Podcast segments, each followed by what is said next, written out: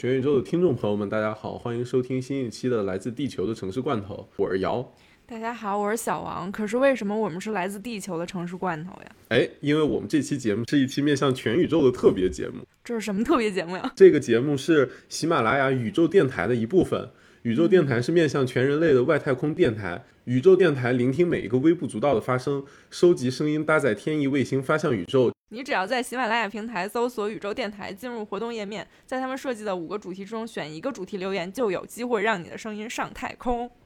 对，这实在是太厉害了。小王老师，如果说要让你给这个地球之外的听众朋友们介绍一个人类最喜欢的可爱动物，然后给他们带走作为宠物的话，你会推荐什么动物呢？哇，这问题太好了，因为我们这期里聊了好多地球上特别可爱的各种小生物，我觉得实在是太难取舍了。要是我选的话，我可能会介绍特别可爱的蟑螂。可爱在哪儿呢？你给听众朋友们仔细说一说。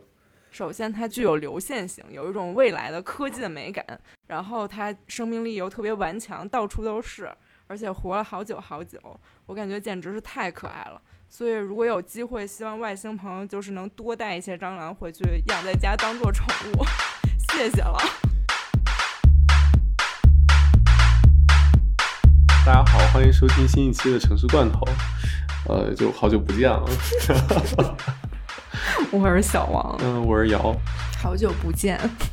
真的好久不见，然后今天录音也就蛮好玩的，是我们俩第一次真正的线下录制我们的节目。对我终于和瑶这个第几次见面了，真的在就是做出了突破性的这个创新。其实我们这么久就没有更新也是有道理的，就我们在探索新的录制的形式。主要是被被作业困住了。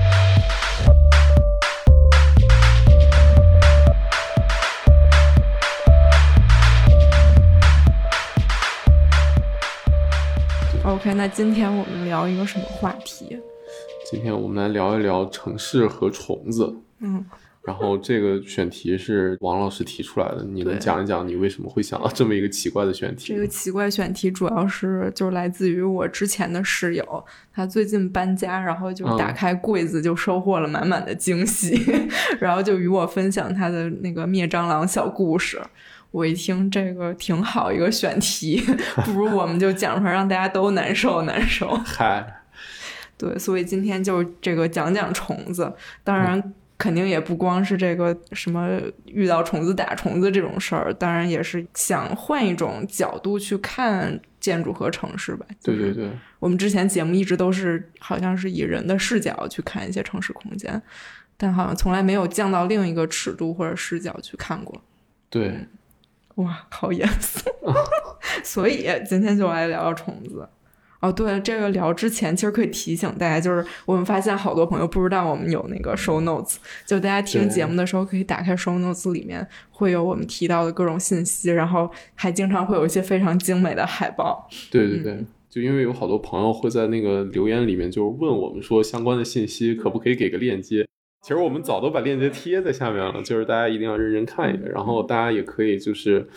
呃，查看我们的那个就是 show notes 里面有讲怎么加入微信群啊，对对对，对我们的微信群现在就是非常沉默，对，欢迎大家进来，然后来就是来交流，对对对，OK，那我们就开始聊。嗯。所以，其实我们今天想讲的这个虫子跟城市，严格意义上讲的，其实并不是啊昆虫，对吧？并不是 insects。对，我们这里更多的可能说的是，就是一个广义上的虫或者害虫这样子的。其实中文很奇妙，就是害虫和益虫里面其实都不是，就感觉还挺逗，就是感觉直接从人的那个视角就分了，这是好东西，这是坏东西。对对。然后从这个分法讲的话，我们今天就是讲一些城市坏东西。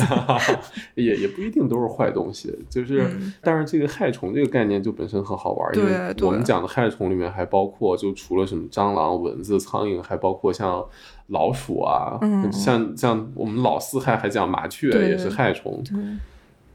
我感觉这挺逗，就是我小时候就没有这种什么益虫害虫，然后什么什么生物好，什么生物不好。小时候怎么没有？这就是小时候才有的东西。不是，但是我小时候就是我特喜欢虫子。哦，是那是，但是你说就像麻雀是害虫这个事儿，就是在我们出生之前才这么说，因为它吃庄稼什么的。但现在你看城市里面。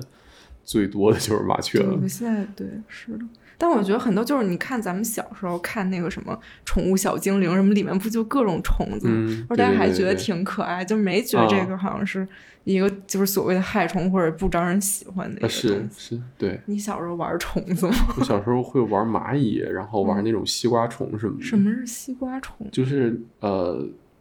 就是鼠妇，哦，就是一小节一小节，然后它那个呃，就是害怕的时候，它会把自己卷成一个球对对对，我们我们那地儿管那叫潮虫，是哦，不是一个是一个东西？是一个东西。嗯，对，那个也有。我还就我小时候就是曾经有一次看见一特可爱的虫嗯子，就是那种白色的毛毛毛毛虫，然后就哇好毛绒，怎么像个小嗯狗狗一样？然后我就一定要摸摸它，白色的。对，白的毛毛的那种。哦，你就是我们小时候不根蛆啊？就我们小时候不老说毛毛虫毛毛虫，但都是那种嗯绿，就是你啊不觉得它毛毛呀，对吧？对，然后就那白的那毛毛虫，它真是个毛毛虫，就特别毛。啊然后我就非常高兴的就撸了撸它，然后我的手就肿了一周，哎就是又疼又痒，感觉那个毛毛全扎啊手里了。但我小时候可喜欢这些了，小时候还就是家里好像莫名进过天牛还是什么，嗯我就特高兴，我就还给它关在一个小盒里，我每天看看它。啊，最后有一天它不见了，我还很伤心，估计就是被我妈 扔了。所以，嗯，哎，你们那儿吃不吃虫子？吃我们那儿吃知了，就是烤知了，啊、就就是把那个树上知了，然后穿在串儿上面，然后烤了哎，了。我怎么觉得就是听那个日坛公园李叔啊好像说过类似的东西，咱这是不是蹭人热度？笑死但我从来我自己没敢吃过。嗯，我们那儿吃那个什么蚕蛹，啊，是不是那就好像还能就是有那种都市传说，啊就是谁买回来之后忘了吃，然后变成那个 飞的那种真。假的？买的 生的呀？你对，都是买生的呀。啊我们那儿都是买生，一个大黑塑料袋儿，然后你一打开里面就是拱来拱去的。对，我哦们小时候那儿都是那样。哦，我我今天看那个《舌尖上的中国》还是什么《风味人间》什么的，嗯。就是讲东北烧烤会烤毛毛对。虫，啊，我不知道，就是要烤的外面是脆的，但是里面咬哦开会爆哦浆那可以种状态，想象。把我看的 有点难受。嗯，就是我不是吃素嘛，但是我嗯。就小时候不小心吃过，就是小时候我们都吃花，嗯。然后吃花的时候会不小心吃到蚂蚁什么。对，那个我妈还给我讲过，他们小时候会吃蚂蚁刺身，蚂蚁就是抓住那种大红蚂蚁，然后把它的屁股揪掉吃。就是说，他们说屁股是甜的，因为他们小时候就是糖比较稀少，就是吃蚂蚁那个吃蚂蚁屁股。天啊，那那蚂蚁还挺大，还能就区分出屁股对，大红蚂蚁嘛，就 对，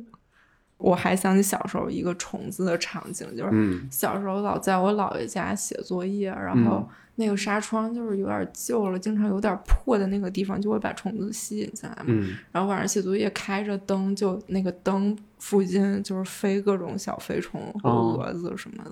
对对对，但我长大之后，就小时候那个楼稍微有点破，然后嗯长大之后就住进好的楼了之后，就很少有虫子了。就我我一直不太知道是因为我搬进了一个好的楼，还是因为就是城市变化了之后虫子变少了，还是因为为我从一个小城市搬到一个大城市，然后这个对对对物种多样性降低了，还是怎么的？对。那这其实是个蛮好玩的事情，就是你在不同的地方生活，你会发现你平时接触到这种小虫子什么，其实是完全不一样的。对对对，就比如说像我在美国，就是我在中西部也住过，然后我现嗯在住在纽约，嗯我就会发现纽约的这个，就我现在住的公寓其实是没有装纱窗的。嗯，对，我的公寓也没有，对对，而且就是好像在纽约，就当然现在刚开春儿，就我在纽约这这边住，其实是没有怎怎么遇到过就是小虫子啊什么的。嗯，对我我也是，就是什么飞虫啊什么，哦好像是没有。对，但是我在那个中西部住的时候，就我们那个公寓都有纱窗，就是我的那个窗口下面就会有好多好多死的虫子，还有蜘蛛网什么的。我还真是，我我感觉纽约就是主要是以那个老鼠老鼠为主啊，对对对对对就可能别的虫子就好像少了点儿。对，是的，是的。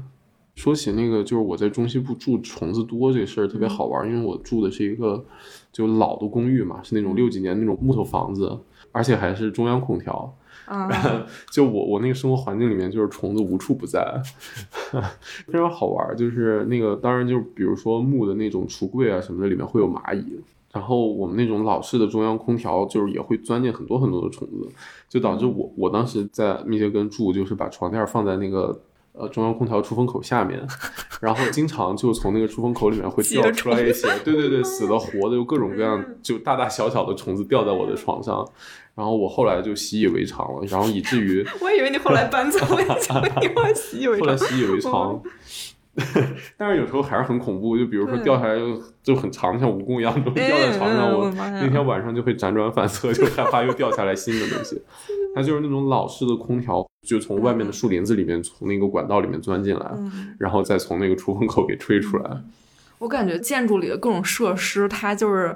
从建筑的角度讲，就好像是建筑里面存在一个 bug，呃，对对 对，它本意是为了给人塑造一个隔离的这种环境，嗯，对，但是就经常就各种设施，比如抽水马桶，然后通风管道，然后什么空调，了吧这些，对，就变成了一个吸引 bug 的 bug。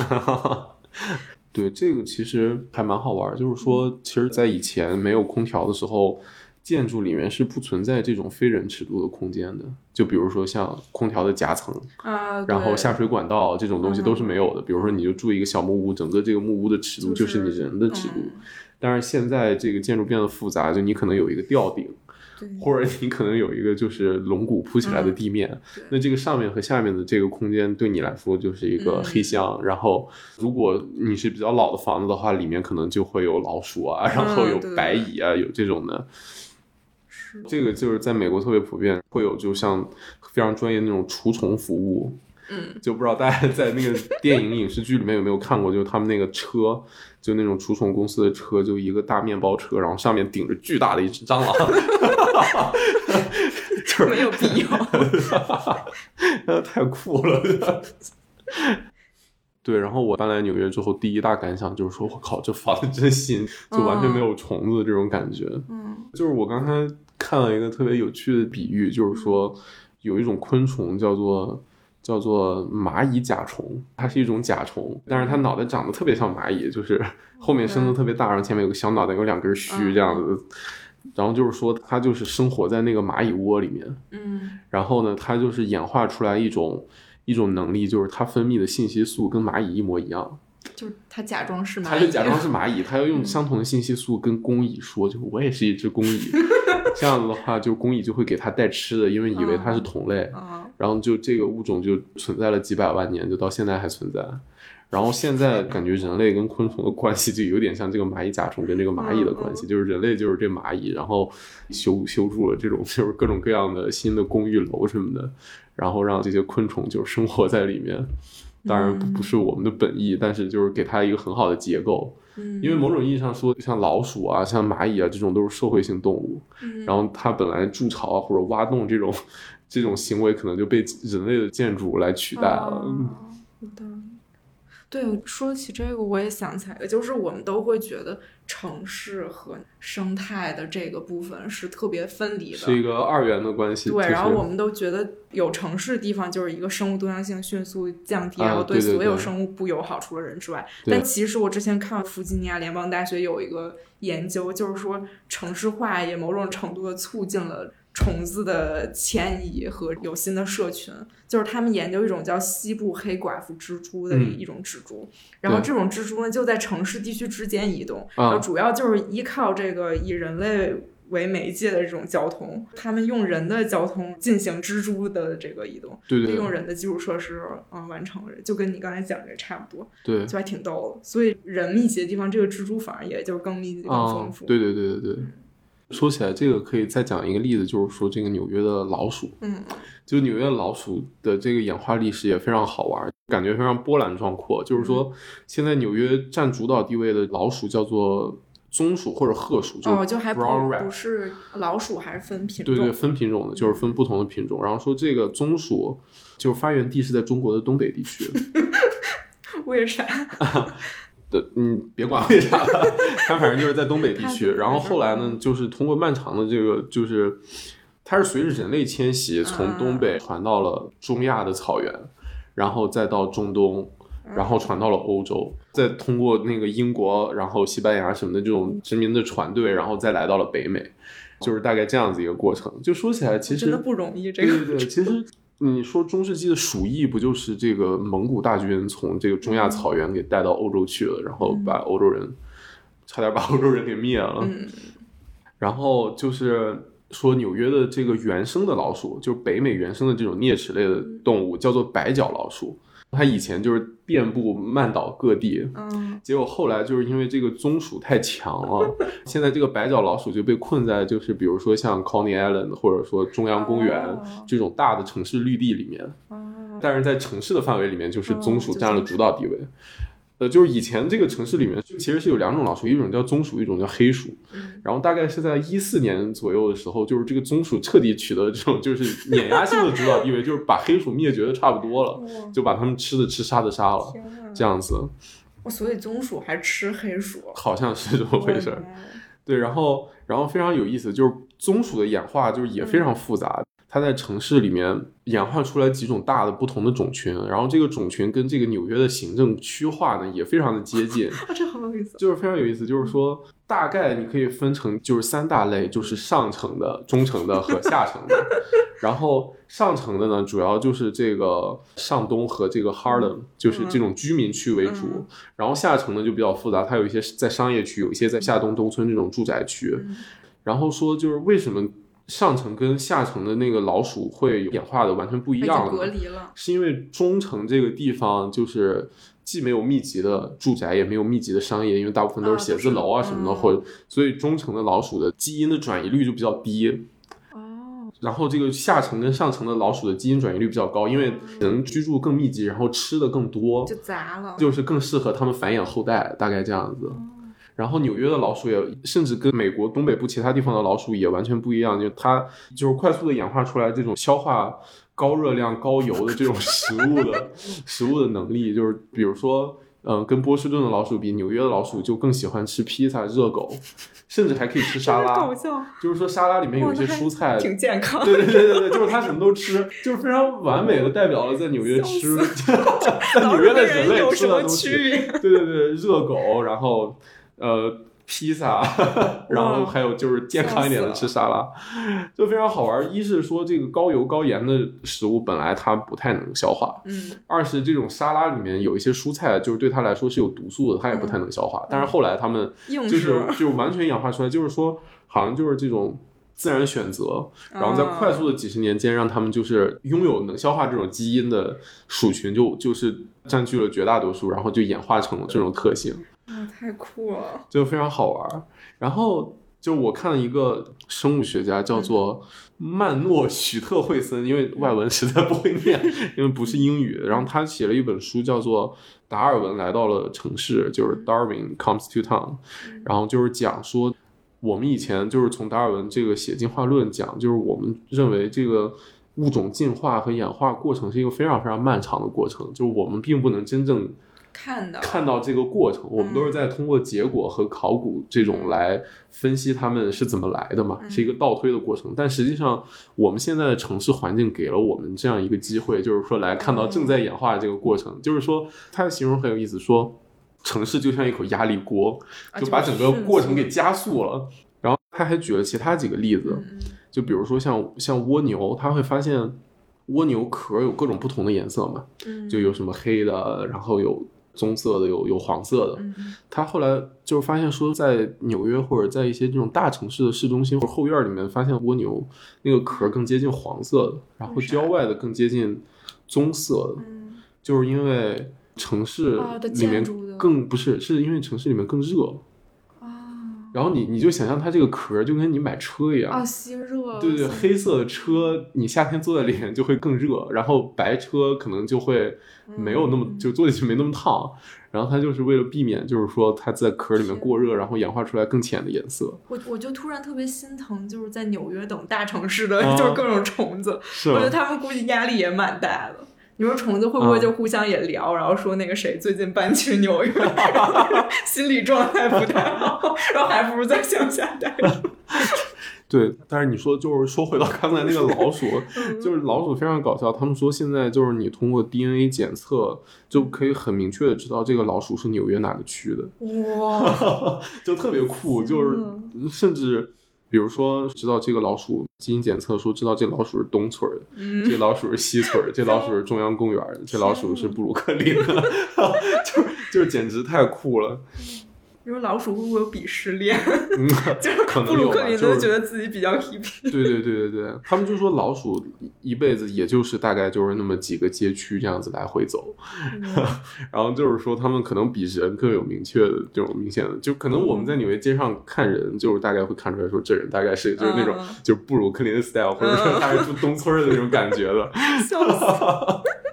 然后说老鼠就是说你甚至基因检测都可以看出来，然后包括刚才说回来那个白脚老鼠，就是它被困在了这个嗯。各种绿地里面嘛，就是说甚至中央公园的白脚老鼠，嗯。就是吃这种高热量食物的，也比在布鲁克林和 Queens 这边的要更厉害一点。因为中央公园的游客更多，就是就是因为呃游客多，然后他们扔的那种三明治和那种披萨就更多，就相比于像那什么 Staten Island，然后 Coney Island，就是他们吃的就更自然一点，比较健康对对对对对对笑死！对。然后他在这个 Darwin Comes to Town 这本书里面，就还讲了其他几个例子，也非常有意思。就是说，比如说像野草，就是在城市里野草，就是它演化出来要让自己的种子可以在那个人行道的缝儿里面就可以长出来。然后包括说那个蚂蚱，嗯，然后城市里面的蚂蚱就会长得稍微更粗壮一点，然后声调会更高，要不然的话听不到。我听不就是其他宠物听不到。然后包括说鸽子，就是那个城市里面的鸽子，可能跟那个野外的鸽子比，嗯就是可以自身解读重金属的能力会更强一点。就是各种这样子。我真的是心疼城市 里的各种东西。就是你说这个中央公园的叫什么白脚老鼠啊，对对，就是感觉我们聊这个害虫、益虫什么的，其实也是在思考怎么看待城市和自然，我们人和自然的关系。哦、是因为我想起来现在的城市设计师经常做的一个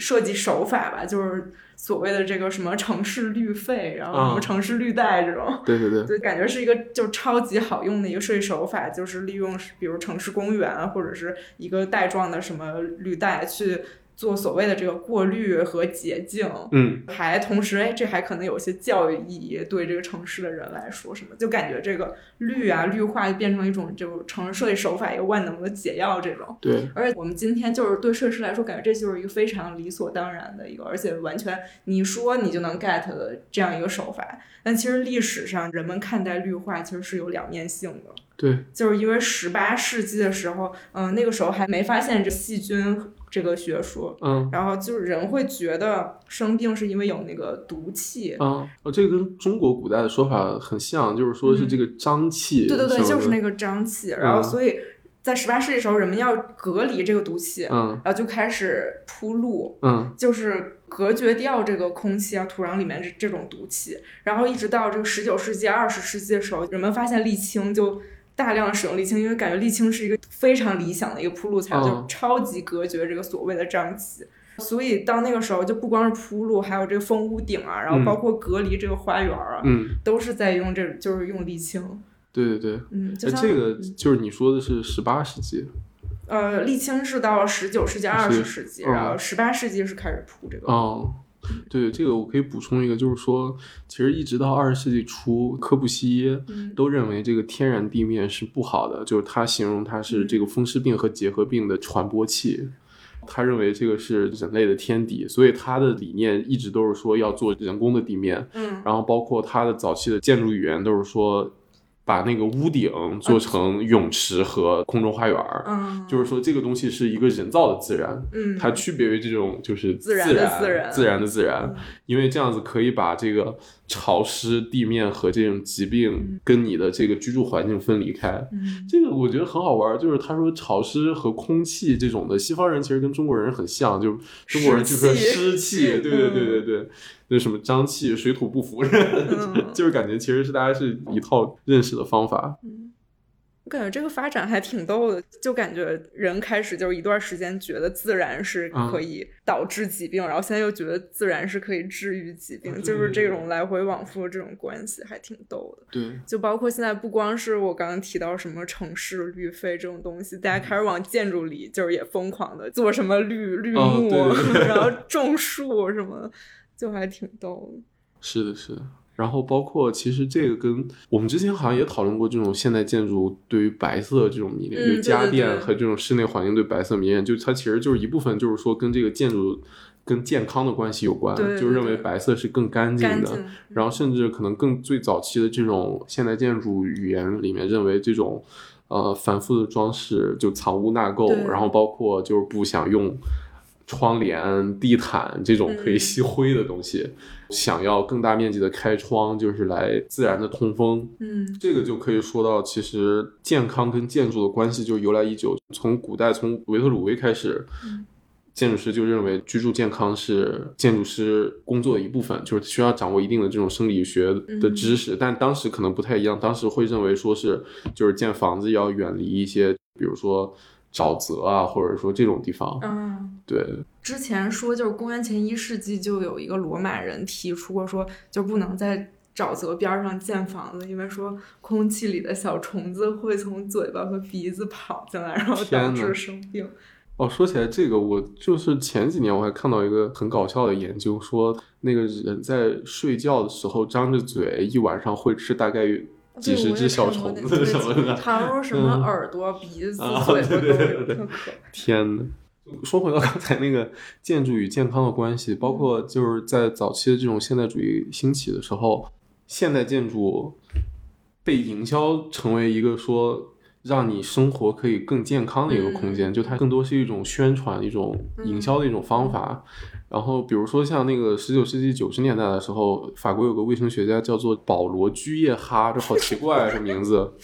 他认为频繁出现结核病的这种住宅，主要是因为通风和阳光不好。然后他会定义就是一些多发的地区叫做不卫生的街区，说这个空气质量不佳、日照的缺乏和这个下水系统的这个污染有关系。就促进了巴黎的这种城市改造。嗯嗯，其实这个东西就在历史上各个时期，在各个地方都出现。然后它一方面是跟这个疾病控制息息相关，它一方面就是经常会作为驱逐、隔离、歧视的一些工具。嗯，就变成一个跟又跟权力关系密切相关的一个东西。就包括之前的那个美国针对就是华人呃聚集场所的一些地图，然后包括还有就是一些对黑人社区的这种都出现过这样的。啊，对。然后你说通风，我又想起来最近我听好几个人说过，但这是一个未经求证的一个信息，就是说为什么美国的空调这么不是可能美国的暖气这么热？就据说当时在美国。推广暖气的时候，就是为了让大家在冬天开窗通风，他就把这暖气做的过热，就导致所有人在冬天必须就是一边开暖气一边把窗户打开，就是为了促进大家通风，然后就减少这个病毒的传播。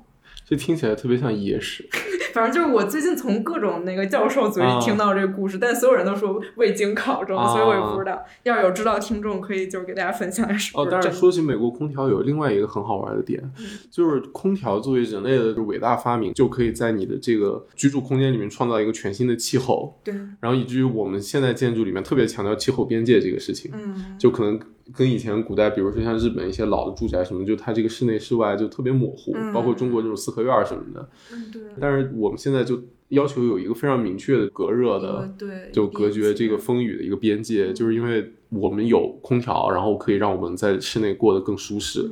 但是其实空调就一定是健康的吗？其实也不一定。就这里有一个反例，就是就非常有名的军团病。嗯，它这个病非常神奇，它不会人传人。嗯，但是呢，病毒就大部分都在这个不太干净的空调系统和这个水循环系统里面，就会导致美国这个病特别多发，就是在那种老的写字楼那种中央空调，或者说老的这种医院什么的，嗯，就在这个里面。这其实也是一个蛮好玩的事情。对，哎，说到这个暖气比你开窗这个事儿，这个也很好玩。就是赖特曾经就说说这个空调。产生的这种极端的温度变化会摧毁建筑，进而摧毁人们的身体。就他觉得这种过大的温差什么的会让你变得不健康。啊，可以联系到他的那种就是什么草原住宅这种建筑理念，也也非常有意思。对，我觉得这就跟我们刚才聊过那个看待自然的关系似的，嗯，就是你到底是要一个边界清晰的建筑和城市，还是对你去利用自然，然后去和它协调？对对对，好，要不要在这儿插一首歌？嗯，好啊，今天给大家推荐一首那个 Primal Scream 的《Walking with the Beast》。OK，好，好，好，Violence in the air, damage everywhere, murder in my dreams, waking up to screams. I just can't explain way I feel inside hits me like a train, eating me alive, walking with the beast, walking with the beast.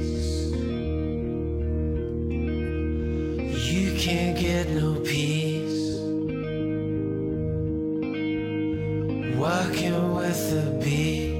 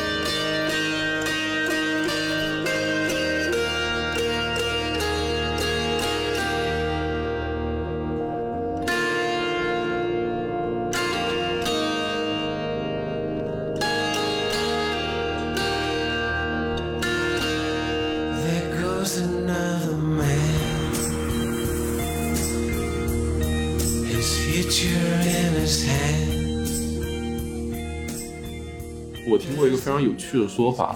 就是说，如果人类灭亡的话，其实大城市里面的蟑螂会接近灭绝，就这跟我们的平时的这种印象好像不太一样。对，蟑螂不应该很强吗？对但是说为什么，就是你会发现蟑螂其实在农村地区非常少有，基本上都是在大的都市的这种环境里面，因为很大程度上蟑螂，比如说像在纽约、北京这种北方的城市，就是蟑螂能够存活，其实是很依赖于就整个城市的供暖和城市的热岛效应。如果你人类或者整个城市消失了，然后你的供暖消失了，那蟑螂可能就很难活了。让蟑螂有种这个寄生的那种感觉。啊，对对对，哇，人类建筑养活了多少东西 ？OK，咱们听歌回来。嗯感觉虫子讲了好多，其实可以讲一讲杀虫剂，啊，就也是跟这个人类看待自然关系相关。对，就感觉人太想把虫子灭掉了，然后跟这个杀虫剂最相关、最著名的一本书吧，就是《寂静的春天》。然后这本书是那个 Rachel Carson 他讲的关于使用杀虫剂的事儿，然后主要是说美国农业部消灭火蚁的这个计划。嗯、这个火蚁呢，其实也挺逗，就跟你说那个老鼠似的，它是就是一九一八年的时候是从阿根廷到美国船上意外带过来，所以它哦也是一个就是入侵物种。对对对，结果到了就五十年代的时候，火蚁已经在南部的几个州就整个散、传播的特别广泛了。然后美国农业部就在那个五十年代末就说，我们宣布要做这个一个消灭火蚁的计划。然后呢，他们就会直接在空中喷洒大量的 DDT 嗯和就是相关的一些杀虫剂。DDT 呢，就通过这个叶子、虫子、鸟，就是这样一个食物链，就迅速累积浓度。然后同时，就对于鸟类 DDT，就是还会干扰它们鸟类蛋壳的生成，然后就同时也对其他的生物也有一些直接的这种伤害。嗯，然后，所以在喷洒这个喷雾的几个月之内，就鱼类和鸟类的数量就迅速下降，然后有几种就直接下降了百分之九十。嗯，然后也由于这个食物链的这个累积，很多其他的动物和家畜也受到影响，然后人也开始生病或者很多就直接死亡。结果呢，这个 DDT 和其他农药就是为了杀灭这个火蚁嘛。嗯但其实这些火蚁产生了一定的抗药性，所以就是它们更强了。就最后这个火蚁还是没有杀灭，就是除了火蚁都死了。对，就差不多这种感觉，就是呃影响特别大，然后嗯，也没有真的杀灭，而且其实很难就完全的去杀灭一个物种。对对对。但是《寂静的春天》这个就是，比如说我们学设计，然后讲到建筑和城市跟环境关系，都会讲到这本书嘛。嗯就我觉得最重要的就是说，人类不能。就不存在这么简单直接的一种介入自然的方式，就是对对对，就是说我可以特别简单的把嗯一个物种就这样子杀掉，然后又不影响其他的。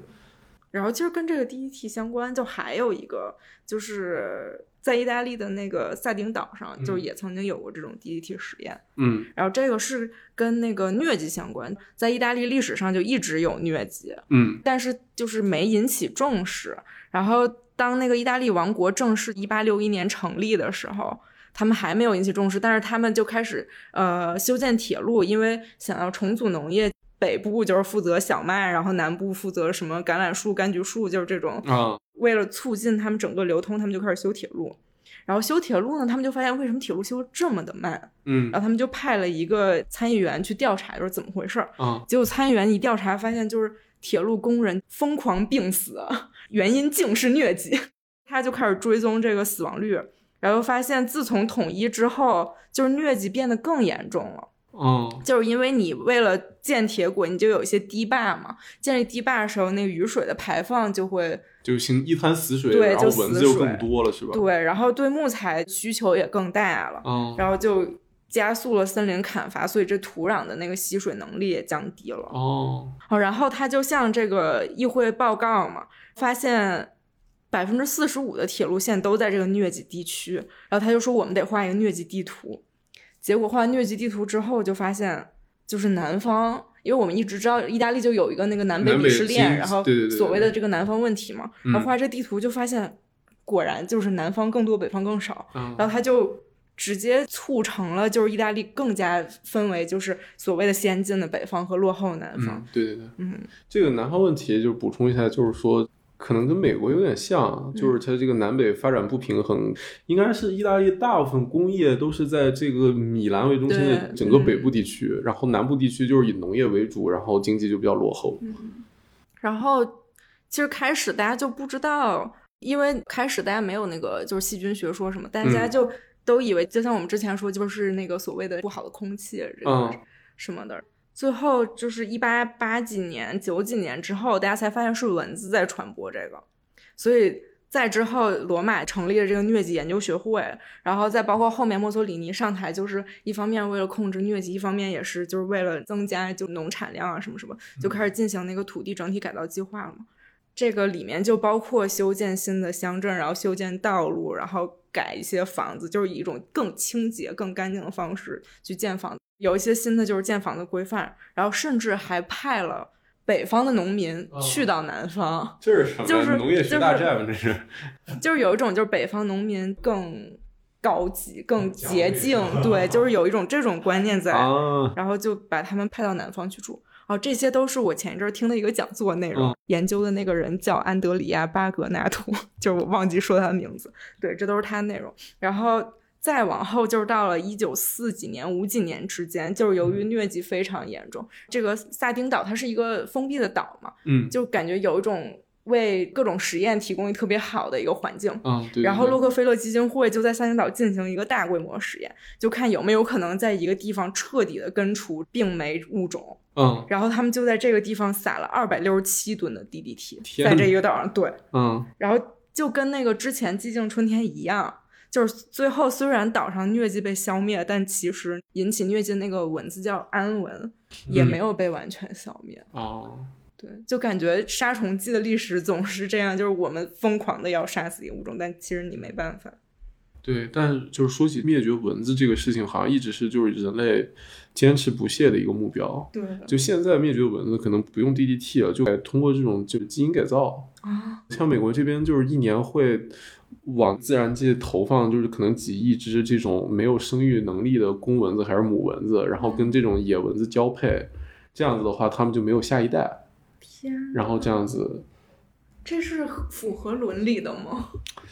呃，是吧？就我还看过一个比较粗略的论证，就是说灭绝蚊子对自然界的影响有多大。嗯最后结果好像是说灭绝蚊子对于整个生态环境的影响嗯就比较微小，觉得这个是是可以在一定范围内进行的。我觉得这可能就跟比如说像纽约蚊子比较少，可能有关系，就可能这种大都市地区会有这种系统性的灭蚊的措施。是，但是蚊子灭绝是就算对自然界的影响嗯很小，而对蚊子来说影响很大。啊，就对，蚊子做错了什么？蚊子做错了。你说我们节目经常就是，就我们以往是这种 要提倡多元化，就是希望大家能共情，但是 蚊子没了，我发自内心的高兴，还是 对，就说起嗯这个意大利的这种对疟疾的控制和嗯。再以以疟疾控制为可以说是幌子，或者是是嗯，叫什么一个契机，就是实际上它是它是进行了一些人口人口对结构的一些变化，包括土地啊对的什么对对对对，是的，就是还有一个类似的例子，就是前一阵儿读了那个港大的一个教授叫朱卫先，然后他写过一个跟那个香港一八九四年鼠疫相关的一个论文，嗯。这个也是他。它不是虫子，它是鼠疫嘛，但就嗯相当于疫情管控背后的权力关系的这个事儿。嗯它是当时是在香港会有严重的住房危机，然后有所谓的那种中国房屋，就哦是中国人住的，然后比较密集、卫生条件比较差的这种中国房屋，是有很大的卫生隐患的。就所有人都知道这个是有卫生隐患，但是对于殖民地政府来说，就是你如果制定新的这个建筑条例来解决就有可能爆发的这个流行病的威胁，会切断很多投资，然后最终降低他们的税收。嗯，然后对于就是业主来说，你建筑物改变就意味着你租金就会收入就大大减少，因为哦你的整个的那个租客就少很多。虽然整个好像环境翻新，你可以收到更多租，但是人少了很多很多，就不如这样子更能收到租金。然后对于本地的居民来说，他们也想住便宜的房子，他们也不想花很多钱去住所谓的干净房。嗯所以每个人都想要保持所谓的这个中国房屋，就是有卫生隐患中国房屋。但是呢，就是为了使这个一切合理化，大家都有一套所谓的说辞，就是呃，比如殖民地政府就说我们尊重中国的传统文化，这个中国的什么什么，对业主也就说这是我们一直以来的这种传统，没有任何问题，就是我们都是这样，我们很知道怎么通风，怎么什么，就是每个人都有他自己一套说辞和他背后想要的东西，但反正就是这样，就让这个。呃，所谓的中国房屋一直留在那儿，直到鼠疫爆发，然后整个那一片地不得不进行很大的治理。对，这个非常有意思。放在当代中国的话，大家可以代入一下像城中村问题，嗯就这种复杂的权力关系。然后香港的这个事情，我觉得就是有一个非常有趣的一个虫子跟城市里的人这么一个隐喻，就是说，不管世界各地好像都非常喜欢用什么蟑螂、蝗虫和老鼠来作为一个污名化的东西来污蔑这个外来的呃或者是少数族裔的社群。是的，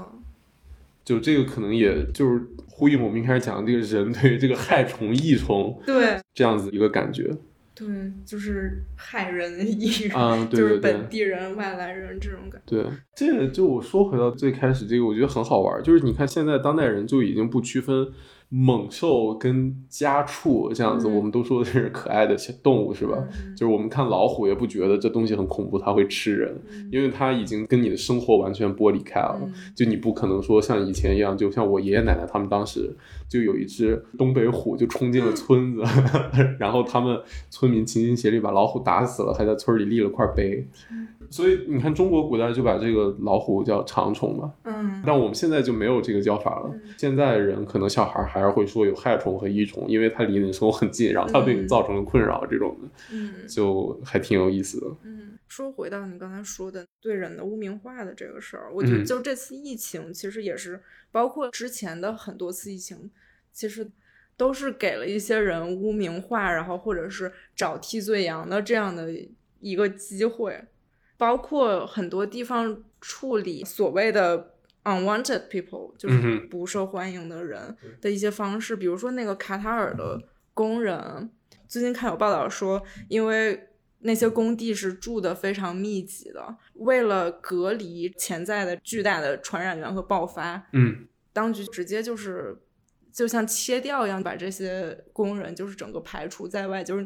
给你们自己单独搞一块儿这个工地隔离，啊，就像除害虫一样，你你们就自己待在一块儿就待着吧。然后包括历史上经常有由于担心流浪汉对疾病的传播呀什么的，就经常你可以看到一些，比如本来的公共空间的座椅。它本该是让人坐的嘛，但是由于流浪汉经常在座椅上睡觉，它就变成都是、上面都是那种尖儿的，就不让你躺着对，不让你躺着，那人也没法坐着。这我们怎么聊着聊着，从虫子莫名的跟就是最近美国这个 Stop Asian Hate 联系了起来，是吧？对，就是对亚裔这种仇恨犯罪，其实也是疫情以来爆发特别厉害。对对对对，我说到疫情，还有一个特别有意思的点，就是听说，自从疫情以来，大家对自然的渴望都增加了。嗯，怎就是么说？像我也是，我之前就是非常宅、非常懒的一个人，但嗯自从有疫情，我就特别渴望去公园散步啊什哦么就对，有一种对自然的渴望。就是没有了，就是才觉得很珍贵。我就感觉，就是我、嗯我们这期聊虫子，感觉也是一个好的契机，就是让大家思考人跟自然的关系对，我们刚刚聊过人跟自然的关系。嗯，对，这是城市跟建筑永恒的主题，就是啊，我们之前永恒主题是附近的小事，嗯这次终于换了一个主题。换了一个主题嗯。对对对，真是不容易。对，然后最后可以给大家推荐一本书，这本书是阿特利斯·克洛米纳写的《X-ray Architecture》，嗯。然后就是他很系统的讲了建筑跟健康的这种关系，然后包括他讲 X-ray architecture，就是说，呃，通过一种 X 光片的形式，然后来认识建筑，包括这种分析建筑方式，你就很自然的跟这个人类去拍 X 光片这种，就是为了医学、为了健康这种联系起来，就是说人嗯。渴望建筑是一个非常透明、非常干净的一个结构，然后来容纳你在里面的生存，就是这个就很像说。科布西耶说：“这个建筑是机器这样子的观点，就是它是一个嗯干净的这样子的一个机体，然后容纳你在里面生活。然后包括我们前面讲的很多观点也是来自这本书，然后大家可以在这个群岛 books 购买这本书。是我跟 这就不说了，我们两个人在美国购买的，然后寄回国。就 经由你手。嗯，对对对，嗯就买的最多的就这本书，买到的朋友就是相当于跟瑶就是 并不值钱了，是不是？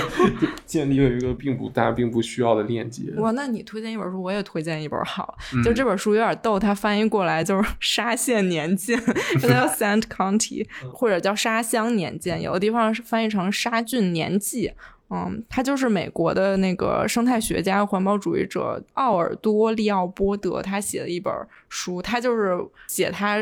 家乡的威斯康星的地方的环境，然后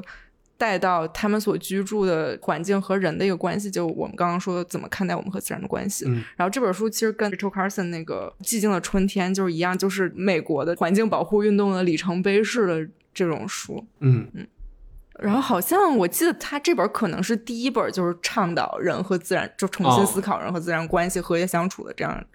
最后我可以再讲 X-ray architecture 一个观点，然后可以供大家思考，嗯。就是说，如果我们认为建筑是一个让我们保持健康的这么一种机器的话，嗯。那现在我们用比如说健康手环，我们用体脂秤，嗯然后我们可能有智能冰箱什么的，就是说一切都跟数据相关。嗯然后我们就是自愿的分享我们的身体的数据，这样子来说的话，就是我们的一切事物都在收集数据，那这个数据本身就变成了建筑。比如说，你看，像冰箱会告诉你你没有牛奶了，然后你的 Apple Watch 可能会告诉你现在低血糖，你需要吃东西。你的厕所甚至夸张一点，然后你的厕所会分析你的尿液，告诉你说你可能有患糖尿病的风险，就变成一种监视形式。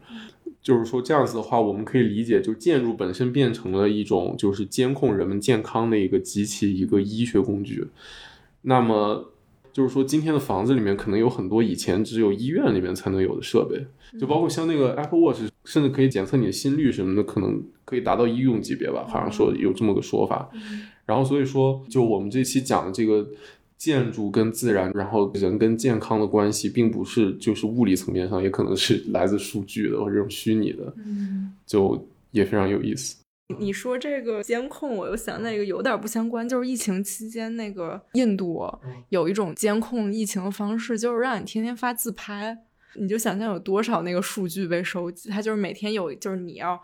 展示你在一个隔离的建筑空间里，然后发一张自拍。有什么意义？对你就会问，就像你刚才说那些东西，就有什么意义？就是这么多数据，就是到底是要干嘛？嗯然后做这个数据本身是要干嘛？但是跟你说的又不太一样的一点是，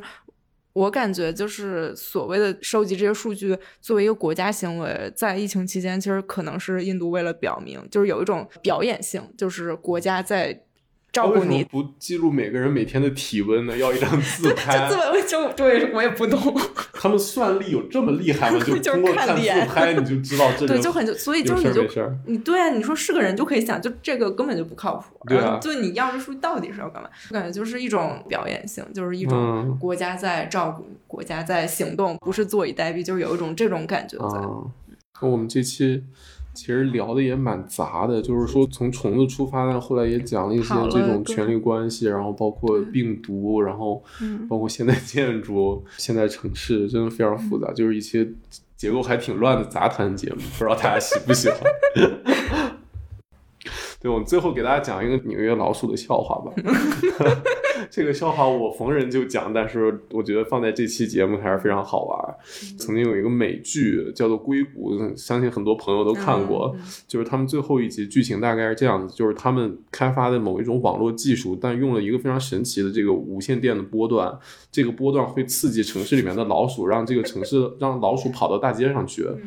然后呢，就给湾区的这些旧金山，然后呃硅谷什么造成非常严重的鼠患，导致他们不得不关停这个技术。然后各个新闻里面就报道说，这什么三藩的老鼠涌上了金门大桥，然后硅谷的这个林荫大道上面变成了老鼠大道。而对于纽约来说，那不过是一个正常的星期三罢了。好，就在这个笑话中结束今天的节目。好，希望大家都不要在家里发现奇怪的虫子，希望大家身体健康。OK，我们下期再见。下期再见，拜。拜拜